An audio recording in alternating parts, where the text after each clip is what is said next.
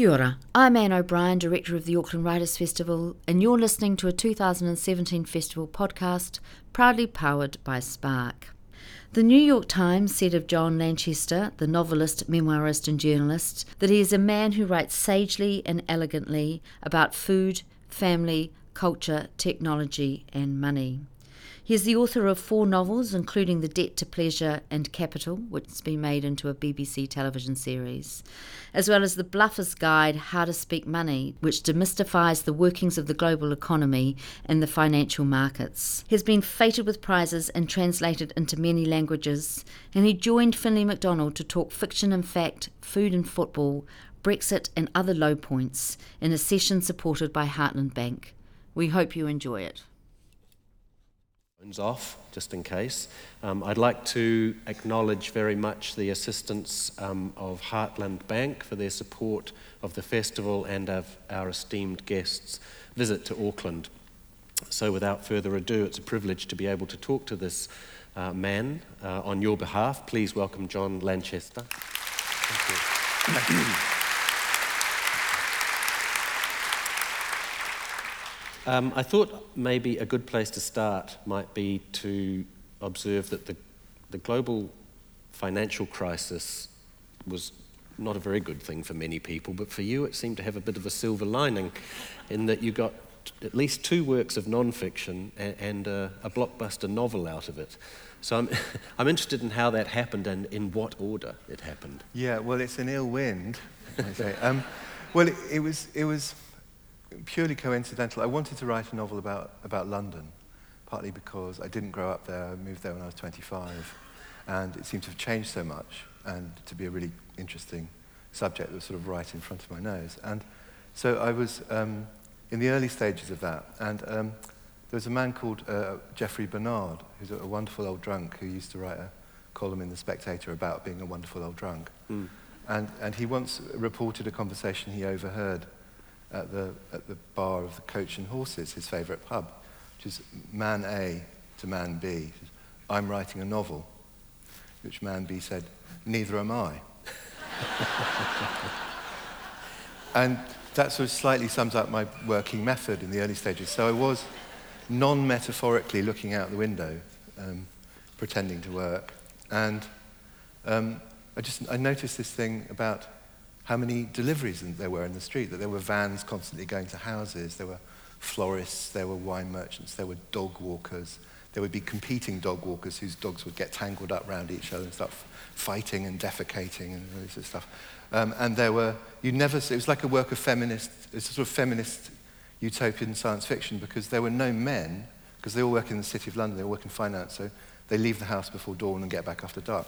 There were no men, but they were continuing to breed because people would come out and load babies into SUVs. And Can I just ask, sorry to interrupt, but you were looking out the window where? Which part of London? In, in Clapham, where we've lived for a gazillion, right. gazillion years. But we're sort of the last of the indigenous inhabitants in Clapham because it used to be a more, more mixed and more diverse place. But now it's, um, you know, finance just actually changed the inhabitants of the street. I mean, it's, it's, it's literally who your neighbours are now. And I was very slow to realise why, and then one day I had to meet a friend out in the, um, in the East End, Canary Wharf, and realise that it's because of the new underground connection. The Jubilee line means it's 20 minutes. Um, so, so I was looking out the window, thinking about this, and thinking, well, it's like the houses have turned into people. The houses have all these needs and demands and servants and services. And that's the opening of capital. That's the first, first page. And then because I, and I thought at the same time, well, this must, this must be going to go wrong. It feels like a bubble it feels like it's going to pop. What year are we talking? 2005, 2006. Um, and so I started the book on the assumption that the reader, w- I thought, you know, okay, it's going to pop. And that if I start with this moment of peak frenzy and, you know, fighting dog walkers, um, the reader will know that it's going to go wrong, but the characters won't. So it's what, a, a, dr- a dramatic irony in the classic sense where the audience know something that the people on stage don't. So if there's like a giant boulder rolling down towards us on that screen, you know, they, would, they know it and we don't. And so metaphorically, there was this giant boulder in the form of this, this bubble. And, and at the same time, I'd started to find out a little bit about the way finance worked, because finance was clearly so important to the way London had changed. Um, And then the credit crunch happened, and a thing that I thought was going to be a local bubble, you know, a property bubble of the sort that had already popped once in my adult lifetime. My first flat I bought in 87, I took a gigantic bath on it. Um, it lost about 40% of its value because it was exactly the wrong moment. So don't take my advice on investing in anything. um, and the weird thing was everyone had forgotten. We had a property bubble that popped in about 1990, and it was as if it happened in, you know, 1790. it was complete amnesia. Um, and so, okay, so I thought pro- London property bubble, and then when it actually happened, it turned into this thing that was much more global, much more systemic, and frankly, much more frightening. And I began following the story, you know, through, as you say, two books. So events actually caught up with you before you published? They did, yeah. Um, by the time I finished, let me think about the timing, I finished Capital, I finished a draft of it the end of 2009, and by that point, I knew quite a lot about finance. Um, and I knew too much, actually, for the purposes of the book, mm. because mm. one of the things that happens with research, you have to be very careful about it, because the risk is that you end up using it. Um, and so if you, you know, if you go on a research trip to you know, Mumbai or Bangalore, your characters end up going to Mumbai and Bangalore, even if they should just stay in Herne Hill where they belong. you know, it's very hard to. There's a, thing, there's a gloomy term in economics, one of the many gloomy but useful terms called the tyranny of sunk costs. Once you put the effort in, it's very hard to walk away. So I knew all this stuff, and I didn't want to put it in the novel because I thought I'd have a scene where, as Nigel looked towards the lights of Canary Wharf glinting in the horizon, he struggled to remember the definition of a collateralized debt obligation. I'm glad you uh, took that line out. Uh, yeah, and, and then the next thing you know, the, the, the, milkman's at the front door and your reader is waking up. Um, so I wrote the non-fiction partly as a way to quarantine mm. Whoops, my first book about it. I finished a draft of Capital and wrote Whoops as a way of kind of quarantining all that interesting but um, fictionally problematic stuff. So you put Capital in the drawer yeah. and then turned to non-fiction. Yeah, I always try and put a novel in a drawer for a bit and in order to see it more clearly. Mm. Um, and I always have fantasies about what I'm going to get done. I'm going to learn German, I'm going to do a charity half marathon, I'm going to find out what's in that cupboard. that, you know, it's actually that slightly frightening cupboard. I can't, you know. Yeah. Um, and I never do any of that. I like wake up six months later and oh great, six months have just gone past, and guiltily get back to it. And this is the only time I've ever made productive use of that. Um, by writing By writing whoops. And then actually it turned out to be much more disruptive than I realized because you know, writing it took longer than I expected, publishing it took longer than I expected. And when I went back to Capital, it was in 2011, and it was quite strange. It was like it was someone else's book. Um, so it did take a bit of. And I actually had a moment where I thought, you know, I've overdone it. I've left it too long. Mm. I don't actually recognize this book. Um, and then, in fact, I think it was very useful. It was very useful to the process of seeing it clearly and editing it and kind of did the fact, it. Did the fact that you'd, in the meantime, done all of that research for the non-fiction mean that you edited the, the draft harder? Did you um, take stuff out? No, I think it was more an effect. I did take stuff out, but it was more an effect of having you know, a bit of distance. I didn't make many changes to do with the finance stuff, partly because if I had, you know, the finance stuff, you have to explain it. Mm. And you can do almost anything in fiction. You can, I mean, I think the book that proves it, there's a, a John Updike novel where the characters change gender and change race halfway through. And that sort of proves that anything's possible. My wife Miranda actually reviewed it for Elle, along with a book by P.D. James, and the sub-editors got them the wrong way around. so there were these readers of Elle who had these, these capsule reviews. So, you know, it's kind of slightly surprising that John Updike's written the latest installment of the Inspector Dalgliesh novels. and P.D. James's novel, a satire on, sexual, satire on magical realism, set in Brazil, in which the hero's penis is regularly compared to a yam. You never know. But the point about that is you can, you can do anything in fiction, yeah. but you can't explain. You know, explanation kills narrative, kills drama. I wanted to ask that question anyway, for, sort of from the other way around. You, you can explain a lot with non-fiction, obviously, but they say, you know, if you want the truth, go, go to fiction. So what, could you, what did you think you could do at the outset with Capital that you knew you couldn't really do with non-fiction? What, where would it take you that is closer to the truth, perhaps? I wanted to have that sense of in, in modern, you know, the world presses on a modern city. You have people from everywhere. You have, in a way, themes from everywhere. You see in London things about inequality, about, um, you know, just displacement. I mean, in a literal way, Somalia implodes, and then there's 200,000 Somalis living in London in the southeast. And so I wanted to have a structure where the world presses on the city, and then the city presses on this street, just to have that sense of. Um, uh, uh, of V.S. Pritchett, uh, a great literary critic, said about Kipling, this wonderful thing that Kipling's characters are always thickly neighboured. And I, I wanted to have that feeling of a, of a place feeling thickly neighboured in the way that London does to me. And mm. you can't really do that in nonfiction. It's a different tool. I mean, one of the odd things about, to go back to this thing about explanation, fiction has to feel true, but lots of things that happen don't. In real life, things that feel wildly untrue happen all the time. It's just that they happen to happen. And that's the, almost the most important distinction, that you have to have a sense of um, veracity in a novel, which actually isn't the same thing as obeying the, the literal truth. And I just wanted to have something that felt true to the experience of living in, you know, maybe any big city, but it happened to be the big city I knew. Yeah, and you didn't, you, you're not a native Londoner. Um, so I did wonder when I was reading it, do you bring that outsider's eye, do you think? Do you find it exotic as opposed to normal? Maybe a bit. Um, I mean, I grew up, I was born in Germany, I grew up mainly in Hong Kong, and I think that um, element of displacement or coming from somewhere else was certainly something um, that, you know, affect, uh, I think maybe you, you, see things a bit more clearly if you're, as it were, from somewhere else. Mm. And I, I think I saw the changes in London more clearly than people who'd done who, you know, lived there all the way through. And it's like the thing about, you know, boiling a frog from low temperature, they the frog doesn't notice. And yeah. I think lots of locals were boiled frogs uh, in terms of the, the changes that had happened, especially around the revolution in finance and finance becoming so central to what mm. London is. Because you said earlier, you know, that you, you suspected a bubble was going to burst. Um, which is quite prescient of you. I mean, not, not everyone was saying that, and a lot of people were caught, caught out by it. Do you, do well, you think you were prescient? No. Well, I don't, it just uh, it did seem kind of obvious, though. And, and the thing about, you know, this amnesia seemed very obvious. But my dad, my dad worked for a bank. He's not a banker in the modern sense.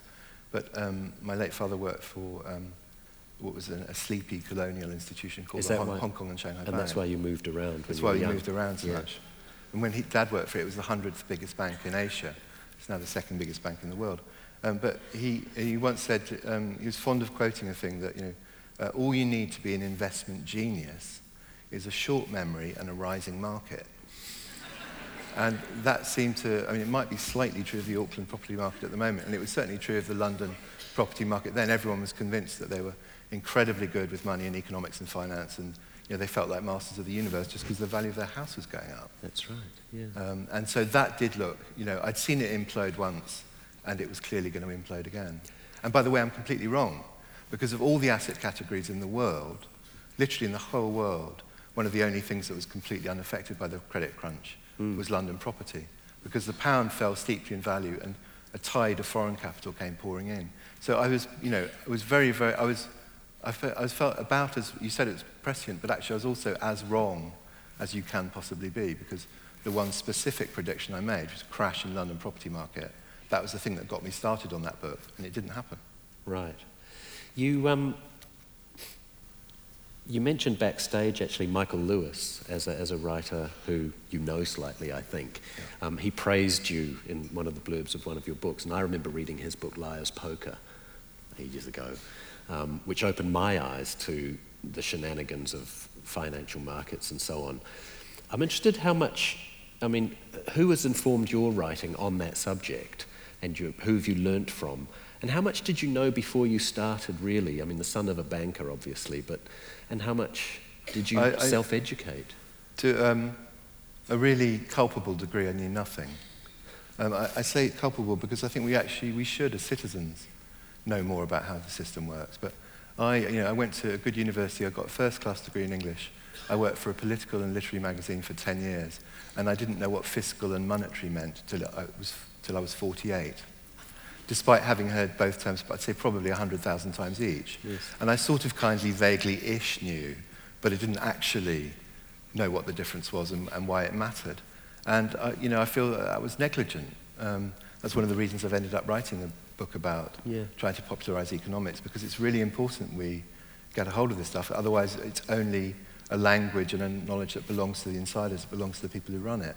Um, so no, I knew, I knew, you know, nothing. Um, and, and that, which is also why it's been interesting to write about, because I've been finding out as I go along. Yeah, I mean, it's, it's slightly analogous to, you know, being an outsider writing about London. Do you think not being an initiate of sorts helped you see things more clearly or ask the silly questions, which are actually the most, you know, often the most revealing? I You do, you do have to be willing to ask the, you know, the, the blindingly obvious question. Um, and uh, I mean, my favourite version of that was a, is a Victorian story about a, a, a small, small boy with his mother watching, I think it's Lord Palmerston, who's then the Prime Minister, go past in his frock coat and top hat and all that, and pointing, saying, Mummy, what is that man for?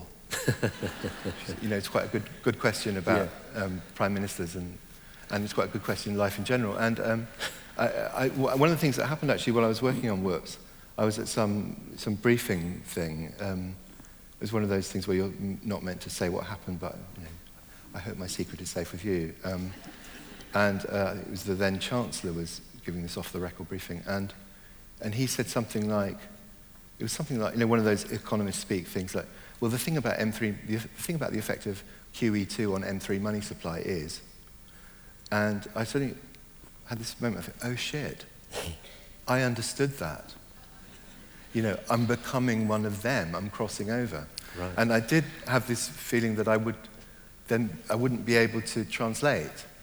I wouldn't be in the gap anymore. Yes. Because the thing about that language, actually, it is powerful and useful, and it does help you communicate concisely about that stuff. The only problem is it just stops you talking to everyone else. Hmm, because is it because what is being described is so innately complex that the language becomes a kind of code anyway? Or is it a slightly deliberate act of cloaking this mysterious world in secrecy so that we don't understand? I, my view is darkened. I used to think that it was just because it's complex. You know, it's complex. So, you know, CDSs and CDOs and RMBS and all that, all of which were real things in the credit crunch, they're complicated. But I now think there is an element of deliberate obfuscation. Um, so, so things like, you know, a term like quantitative easing doesn't at all explain itself. If you say to someone who doesn't know what you think of quantitative easing, they, they're likely to think it's a brand of laxative. Yeah. What do you think of quantitative easing? Well, my grandmother said, you know, just have a bowl of prunes. In a sense, it is. And but- it doesn't tell you that it's what it is, which is a radical new technique for governments to print money like it's going out of style without admitting that's what they're doing. yes. Um, so I think there is, and people in that world have told me that you get obfuscation at two points. When you've just cooked up a new product, it's helpful if it has an opaque name because the longer it's proprietary to you, the more money you make because the advantage doesn't get competed away. So you call it something obscure. And the other point at which you give it a deliberately complicated name is when you're selling it because you don't want the customer to fully understand. Hmm. Because again, the less the customer understands, the more money you make which is, which is grim, but I, I, think that's, I think that's why there is a kind of conscious opacity to some of the language. Yeah, I, I, I mean, it occurred to me that even some of the people who were deeply involved in the causes of the crisis didn't understand it either. I mean, they may have spoken the jargon, but did they truly understand? Definitely not. And I've heard, you know, um, in fact, it was at, at that same briefing, um, a, a board level, a senior board level member of one of the one of the huge, because the, the British banks are freakishly big. You know, the, the four biggest banks are five times the size of our economy in terms of the balance sheet. And so, you know, they, they are frighteningly big and frighteningly powerful when things go wrong. And, and this chap had gone up to the then Chancellor and said, um, Chancellor, I've got some good news. We've decided we're no longer going to invest in things we don't understand. And you think, well, th- th- thanks a lot after we've written a tr- 800 billion pound check for the flipping bailout, you know. Um, and I think there was, I think there was this, an internal cultural problem that you had quants, as they're ca- called in finance, you know, maths nerds, designing these super complicated packages of derivatives and financial instruments bundled together, some of which are sold as what they call black spot black box derivatives where literally the person selling it and the person buying it doesn't know what's in it. They don't know what they're investing in. They just know what the yield is and what the risk is supposed to be. And the rest is just uh, mainly lines of computer code. Some of them are lines of, um, the Bank of England studied a billion lines of computer code involved in some of these packages. And so, actually, with that, nobody knows really what they're doing. What's fascinating to me about that, excuse me, is that inevitably you get to this question, which is really rather philosophical at the heart of it, you know, what money is. And, and in many ways, that's what a lot of your writing boils down to, trying to explain this nebulous concept that we think of as folding things that you put in your pocket. Um, and now we're sort of heading into the era of Bitcoin. I'm just interested in your potted sort of um, history of what you, where you think we've come from and where, we, where you think we're going in terms of this enormous financialization of the economy and the, the, the size of that financial market compared to real economies. Yeah. And, you know. Well, I think you know financial markets are just are just too big, and it has been extensively studied by academics looking for a benefit. You know, where's the benefit of the scale of finance proportionate to everything else, the speed and completeness of liquidity of international money and all that. And no one's been able to find it. Um, and I think you have to conclude that finance just is too big. And I think we can all understand the kind of banking that is socially useful, that, you know, when you've got when you've got spare cash, you deposit it and it's safe, and when you need money for your house or your business or whatever, you can borrow it. And that, the, the utility of that, the function of that, we, all, we can all understand. Um, it's the kind of, you know, it's the old-fashioned banking. It's what is sometimes called the 363 model, where the bank takes deposits at 3%, lends money at 6%, and they're on the golf course by 3 o'clock.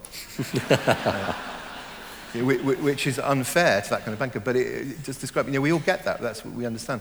But a lot of the things that happen in, inside finance are just so a pure, um, I mean, it's like something out of Harry Potter, the extent to which it's making money out of money. And as I say, it's not, you know, the risks are clear when it goes wrong, and when it blows up, because we end up paying for the bailouts, the tax-paying we, and the benefit is just um, is not obvious because a lot of the time it's institutions betting against each other. It's, mm. a, it's a zero sum. You know, one institution wins, one institution loses, and yet when it goes wrong on a big scale, we're all poorer, and mm.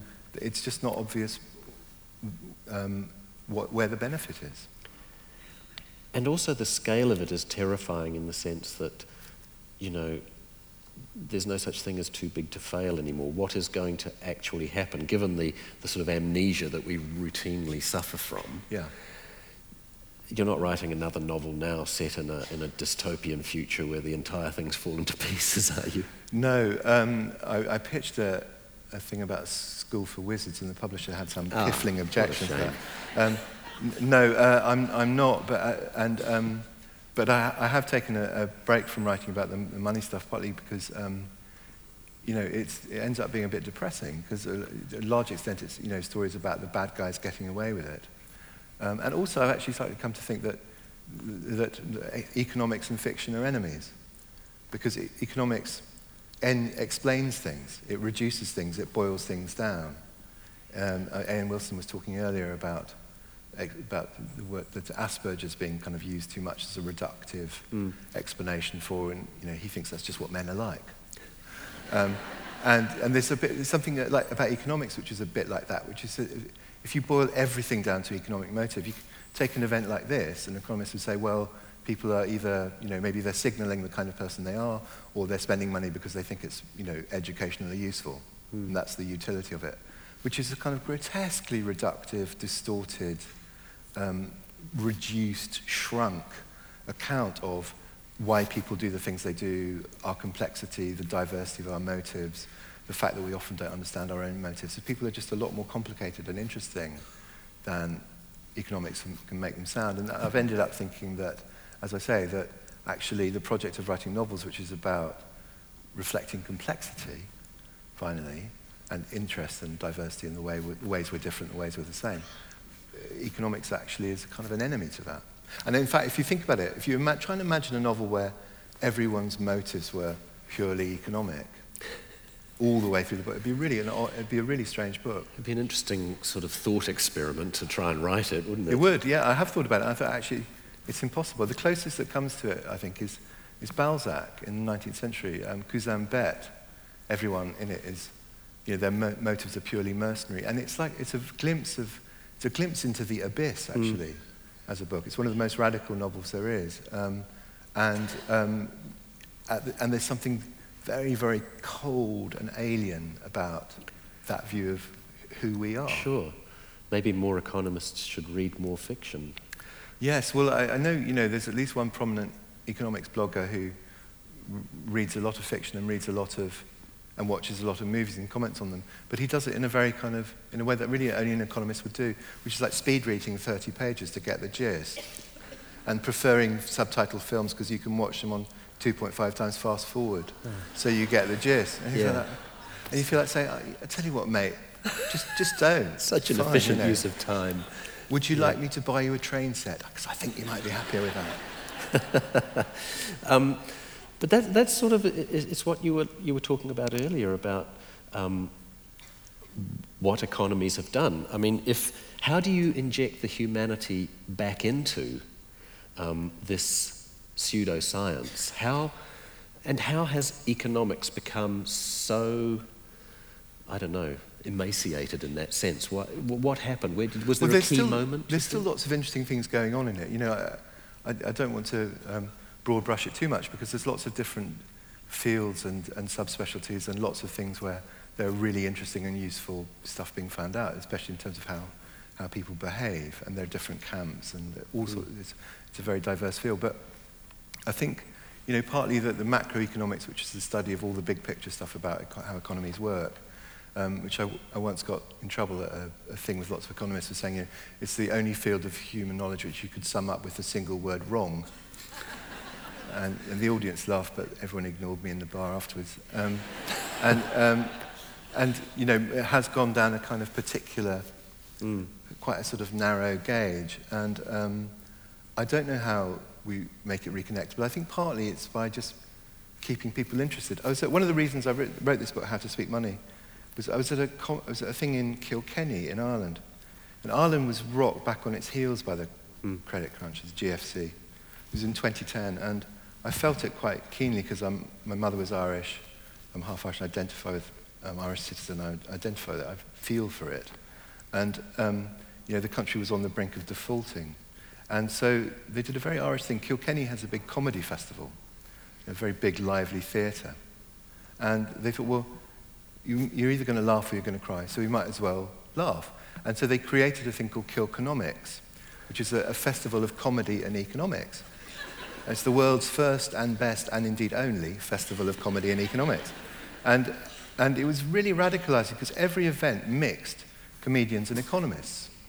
And what would happen was that the economists would start talking, and they'd start talking in this private language, and they would actually literally start sort of leaning towards each other doing all that stuff about, you know, RMBS and CDS and CDS. And, and the economists, the comedians would interrupt, usually by saying something along the lines of, eh, excuse me, um, I hope you don't mind, but you might have noticed nobody in the, there's not a single fecker in this room understands a single word of what you're saying.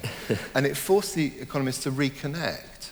And that was really, there was something moving actually in its way radicalizing about that, that actually they, they wanted to connect and it was important that they did connect. But they, they'd sort of forgotten about Yes. About, as it were, them. And then there was, a, and then there was the, the sort of thing that really crystallized for me. They had a panel game, and they had a comedian and economist on each team, two teams. And there was a moderator who'd hold up a word. And the comedians would guess what the word meant, and they would riff on what it meant.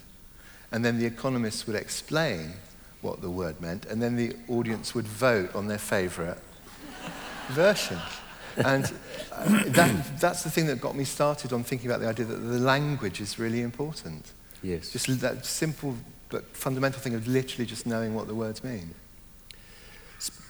Looking at it through your fiction lens now, because a lot of what you're talking about is critical thinking. And you can read a novel like Capital as a piece of highly critical fiction in some ways. And I know some reviewers mention Dickens, but you sort of don't, you don't hold with that. But I, it's a big, ambitious novel, and you started out thinking, I want to write a novel about London. And I just wonder, what were your models and what were your ambitions at that novelist's level? Well, I mean, the thing about Dickens, it's just it's a bit like saying, you know, um, the ways in which I compare myself to Einstein are.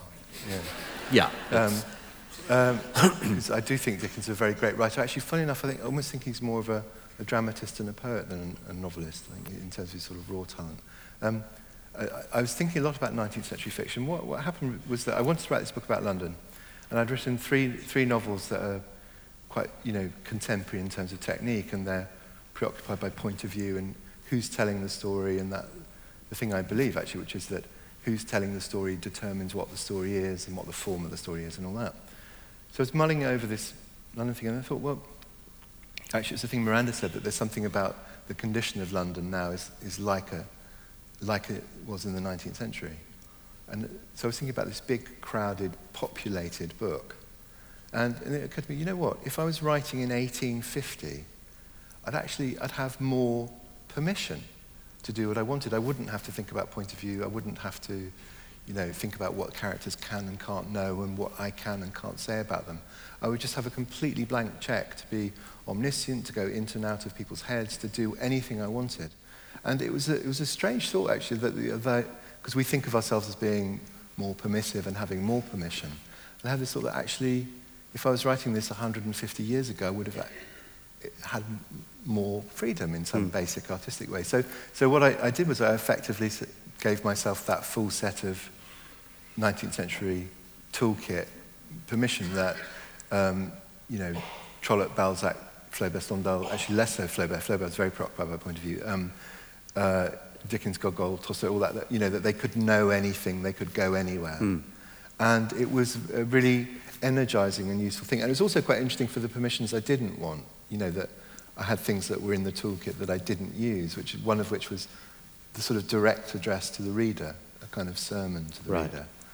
And, and the other thing was a thing I don't love in the English tradition it, um, but meaning English English, not English language, which is that the, the English novel has a big thing about pre, pa, massively being about passing moral judgment while pretending not to. so there's a kind of, you finish most English fiction in the classic tradition knowing exactly what you're meant to think yes. of every single character, sort of moral marks out of 10. Um, but the, the, the, novelist doesn't actually tell you that. Um, and it's often very funnily done, and it's from Austen to Forster, it's a big thing all the way through. Um, but actually, I don't love that. I, I, I prefer the, the traditions where it's more, the, the moral judgments are more up to the reader. Mm. And so that thing about, that you get in English fiction of 19th century fiction, of the characters like butterflies on a pin. You know, they're fixed in place morally, that their, their worth is completely assigned and boof, like that. And I, I didn't want to do that. I, mm. I it felt, I felt I couldn't do that and have it feel like a contemporary work. I remember a reviewer um, speaking about one of your earlier novels, comparing it, uh, no, I think it was The Debt to Pleasure, and comparing it with your first novel, and observing that you don't have a recognizable voice in the sense that you always kind of know what you'll get if you pick up Martin Amis, for instance. And Capital's another shift entirely have you felt yourself evolving, or have you always just wanted to write in different ways? It, it's, it's more, it's more, it's more sort of basic than want. I, I feel um, that when I've finished a book, it's sort of, it's like, it's like the cupboard, you know, I was talking about the, the scary cupboard, that, or Bluebeard's Castle. Uh, for me, a, a book is a sort of, um, it's a, like a place in my head that I go into when I'm writing the book. And it often has a, you don't, you don't necessarily, you don't write the books that are your best ideas. You write the books that won't leave you alone. Mm. The idea that you can't get out of your head, is the, that's the thing you end up writing. And so there have all been things that I was preoccupied by, I was thinking about for a long time that I inhabited. And it's like going into that room and living in that room for a bit. And then once I've come out of that room, I have no reason to go back. You know, it's like there's nothing there anymore. Um, and I, I really like artists who repeat, whose books are variations on a theme and who return to worlds. And I actually like the thing about a recognizable tone across books, but I, I can't do it. You know, I, I, I just, because that, that bit of me isn't there anymore. Mm. I mean, I think in general, maybe in the West, we exaggerate the stability and continuity of the self. I think we are more, I think people, we think of the, the human psychology as being a kind of edifice, being like a building, and I think it's almost more um, like, a, like a poem or a work of art. It has different themes that recur in different ways. I think we're, we're more different from our past selves than we sometimes realize, and I think that's basically the reason my books are different. Is actually, um, I, I, you know, in a, I didn't write them, if you see what I mean. Yes. You I mean, definitely... the, me, the me who's here didn't write them. You are definitely not sounding like an economist at the moment. Um, John. Well, Ban- he would immediately point out the costs and benefits. Yeah, of course. John Banville uh, wrote an introduction to a later edition of Debt to Pleasure, and he, he said that the book was part of your ongoing critique of the consumer society. And I do detect, and, and that was that novel, and then with Capital, which is perhaps where these Dickens um, comparisons come in, there is a sense of, of moral outrage somewhere in there underpinning, underpinning this. Not, you know, you are a social critic of sorts. Well, I thought, you know, one of the things that, one of the things that happened in, in London and um, that I feel I, I saw happen in my adult lifetime was a, a shift from lots of different kinds of values and beliefs, people you know, having value invested in all kinds of different areas of life, to becoming a society where the primary determinant of worth, worth and value was money.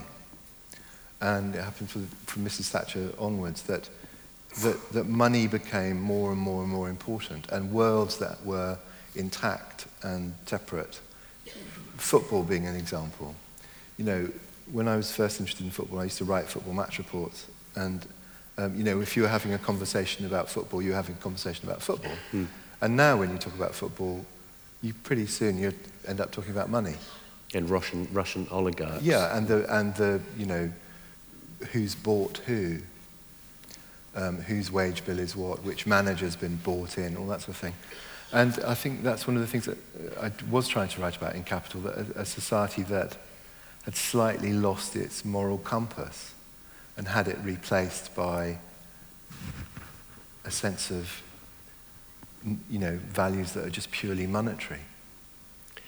It does feel extraordinary being in London sometimes when you stumble across those nodes of super wealth and you realize that, that this entire department store is not for normal people. No, How do you navigate the city these days? It's well, I, it helps that I didn't grow up there. Mm. Um, Miranda, my wife, did grow up in London. I think she's more disconcerted by that than I am. You know, that there were bits of the city that were much more mixed that have now been hollowed out. I think mm. it's, I think it's a, a negative trend for a city to have so much reliance on just purely international super wealth. And we have a particular thing here, which I know is, is starting to get glimpses of in Auckland, of a lot of absentee foreign capital mm. in the property market. And that's, that's a, a fairly pure bad thing in my view. Foreign investment, good thing, but absentee foreign capital in what's been called safety deposit boxes in the sky. You know, empty apartments. Empty the... apartments. And they're just ways of removing capital out of your own legal jurisdiction and, and parking it somewhere mm. safe. And, you know, frankly, in London, quite a lot of that, the super wealth, there's an old saying that if you want to be really, really, rich, really rich, the three ways to do it are inherit, inherit it, marry it, or steal it. And quite a lot of that money in London is, is stolen money. It's expropriated from all sorts of dodgy regimes all around the world. And they move it in London because property rights mm. are incredibly well defended in London.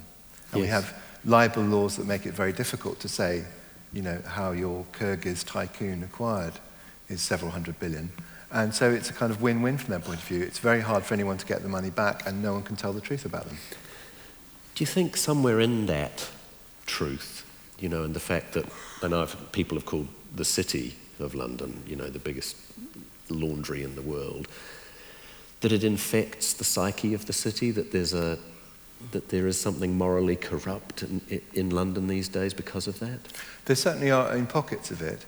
And that thing about, you know, the biggest money, money laundering operation on earth is true. Mm. And there are whole, you know, companies that offer extensive suites of services just to kind of clean up and launder money, a lot of it through the property market. Um, and uh, I, I think I'm resistant to the idea that it's a sort of general moral contaminant, partly because there are so many bits of the city that are nothing to do with that. And there are even bits inside finance that are nothing at all to do with that. Mm. And people who wouldn't do that, you know. And at the same time, it is, I think, destructive to have this parallel reality, you know, have a, you know, you, you go over by one minute on your parking meter, you get a ticket. Um, you know, there's all sorts of things are monitored and supervised and controlled by the state, and yet there is a kind of lawless alternate reality for the international criminal super rich. I mean, you know, Bond villains in Bond movies live in, you know, hollowed out mountains and all that stuff. In real life, they live in London. Mm. And, and, and London has, and, and that's because it's the best place to live if you're a Bond villain. And, uh, you know, it's hard to not to think that that has some corrosive effects. The other thing you've mentioned about, or you've written about London that really struck a chord with me um, was, was your observation that it simply got too big relative to the population of the United Kingdom that, that extraordinary um, equation you, you, you um, offered, where if you added up the biggest five cities in the United States, combined still don't actually have the same population to per capita ratio as London does. Yes, is... I mean, you, in fact, it's, you know, it's um, New York, Boston, Miami, Dallas, Washington, LA, San Francisco. It's the top 30 right. American cities you add together that aren't as big as London. And, and, you know, in addition to that, it's the political capital, it's the financial capital, it's the cultural capital, it's the television capital. It's where you go if you want to make it uh, in internet startups. It's where you go if you want to make it in music, in movies, and all of those things. And it's that, called a primate city. Primate city, exactly. And, yeah. and it's where all the rich people are, and it's where, and it's the most ethnically diverse place in the country. And I think one of the drivers behind the Brexit vote was a, a strong feeling that people outside London just don't look at it and they don't recognize themselves. They look at their own capital city and they see a thing that doesn't look like them, doesn't look like their values or their life, and has all the power and all the money. And I think mm. one of the drivers of the Brexit thing was to think, well, those people who ignore us and couldn't care less what we think, let, us see if they can ignore this. I think that yeah. was a big driver.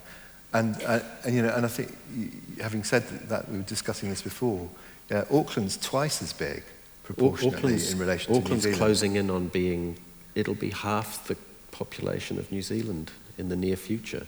So, I mean, uh, yeah, we are interested in the lessons that we might learn in advance. Well, I, well, I think, you know, one of the lessons that we, we're, I wouldn't say we've learnt it, really. We're just staring at the consequences of not having learnt it, is, is mind the gap. You know, it's, it, Um, and it's, it's dangerous to have two big gaps in society, and it's dangerous to have, that, I'd never heard that phrase, primate city. And uh, I think it's particularly dangerous if the rest of the country is looking at it and saying, that, you know, that's, that's not us. Yes. It requires a degree of political planning and vision and insight that I suspect we're lacking in our political class now. And these are the same people there where you live as they are here, I suspect, don't understand the financial language that they really should, they should have a better grasp of. Um, so I'm a bit of a pessimist on that, on that score. I wonder how you feel about the ability to change course. Well, I think one of the, I think one of the things that's very difficult is it's, it's hard for politicians to address a thing when something is growing too fast, when it's accelerating away. Because all the instincts in that are to, you know, growth is good, it doesn't matter where the money's coming from, it's all good, you know, um, bigger is better. And that's a very yeah. difficult instinct to resist. And as I say, we spectac- I don't feel we can, I can offer any sermons about it because we so spe- spectacularly failed to do it in the UK. And one of the things that we didn't realize collectively was the extent to which if you, if you want to grow a bit of your economy, if you want to like, double the size of a particular sector, you can't you do it really in any other area as quickly as you can in finance. You can't, New Zealand can't double its agriculture in five years. It can't double its movie industry in five years. But it could double its financial sector in five years just by taking away all the rules. Because the money goes where there are no rules. And that's what happened in London. We completely deregulated in 1986. It was called the Big Bang. Some would argue that there are no rules left to here to be got rid right. of, but I don't know enough about that. But I, but I do know that that's that's what happens in terms of kind of inflow of international capital and hot money. Um, it, it's just looking for the place where it can get up to the most stuff. Mm. And that really is, that I think if you had to change, if you had to put the whole of modern British history over the last 30 years down to one moment, I think that moment of total regulation in 1986 is, is the one I pick. We'll go to questions in a minute, but I'll ask one more um, from up here. The, the word or name that is always mentioned now in the same breath as Brexit, of course, is Trump. And in some ways, they're both phenomena related to exactly what we've been talking about earlier the, the, the GFC um, and the impact on ordinary people, um, the alienation um, from the good times. Um, so I'm just interested in your reaction to the Trump phenomenon. To me, he strikes me more as a, a symptom than a cause, um, but a symptom of what, I guess, is what I'd ask you. Well, but the thing is, symptoms can turn into causes. That's the other thing. I mean, he's definitely not going to make any of it better. I, I, do, th- I do think there's, I don't think there's a causal link between Brexit and Trump, but I think uh, there's a, a, sense that they're symptoms of this same thing, a division between insiders and outsiders. Mm people who feel they have no power left, no agency, no, no lever to pull. And I think there's that thing about, you know, let's see if they can ignore this. I think there's an element of that in the Trump vote because the, the, vote, the, the election was swung by, I think 77, I think you strip it right down, 77,000 people in three states yeah. Wisconsin, Ohio, Mi- Michigan. And th- those people voted for Obama twice and then voted for Trump. So there's racism, there's misogyny, there's all sorts of really dark things going on. But there are also desperate people who just think, you know, as, a, as I say, I think it's to do with that feeling of see if you can ignore this. Um, and it's, I think, catastrophic and uh, profoundly misguided, but that's not the same thing as saying it's impossible to understand.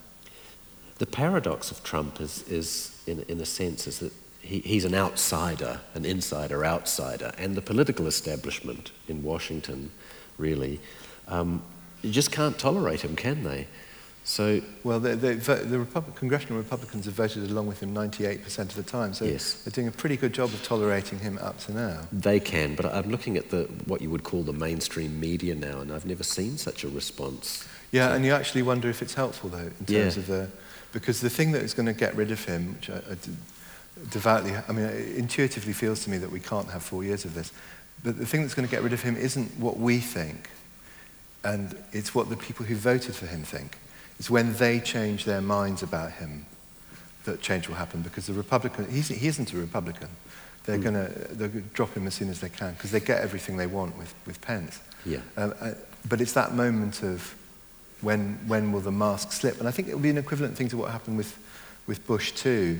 You know, everyone on the left hated him. Everyone um, felt we had seen through him. But that didn't happen to his own support because his, his approval numbers stayed consistently high through Iraq, Afghanistan, all of that, until Hurricane Katrina. And it was actually, it's actually the single image. It was him looking out the window of the plane, looking down at this drowned city from Air Force One, you know, not bothering to mm. really engage. Oh, look at those little people down there. And his ratings cratered and never recovered. And that wasn't because of anything anyone said, it was just that sense of, oh, that's who you are. Mm. And, and my hunch and my hope with Trump is that it will be an equivalent moment where it's not, what, it's not what anyone says about him, it's what he reveals himself to be, and that, and that the supporters will, will recoil. One does wonder how many more clues he can give, but time is up, time is money. Thank you. Thank you very much. Um, it's been lovely uh, talking to John. Um, as you know, he'll be signing books out in the, in the foyer, so I recommend heartily that you grab a bunch and get them signed and, um, and pay your money down.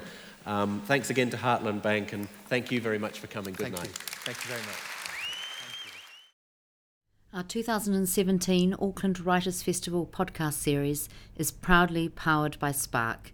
You can find a range of other talks, interviews, and discussions on iTunes, SoundCloud, and on our website, writersfestival.co.nz.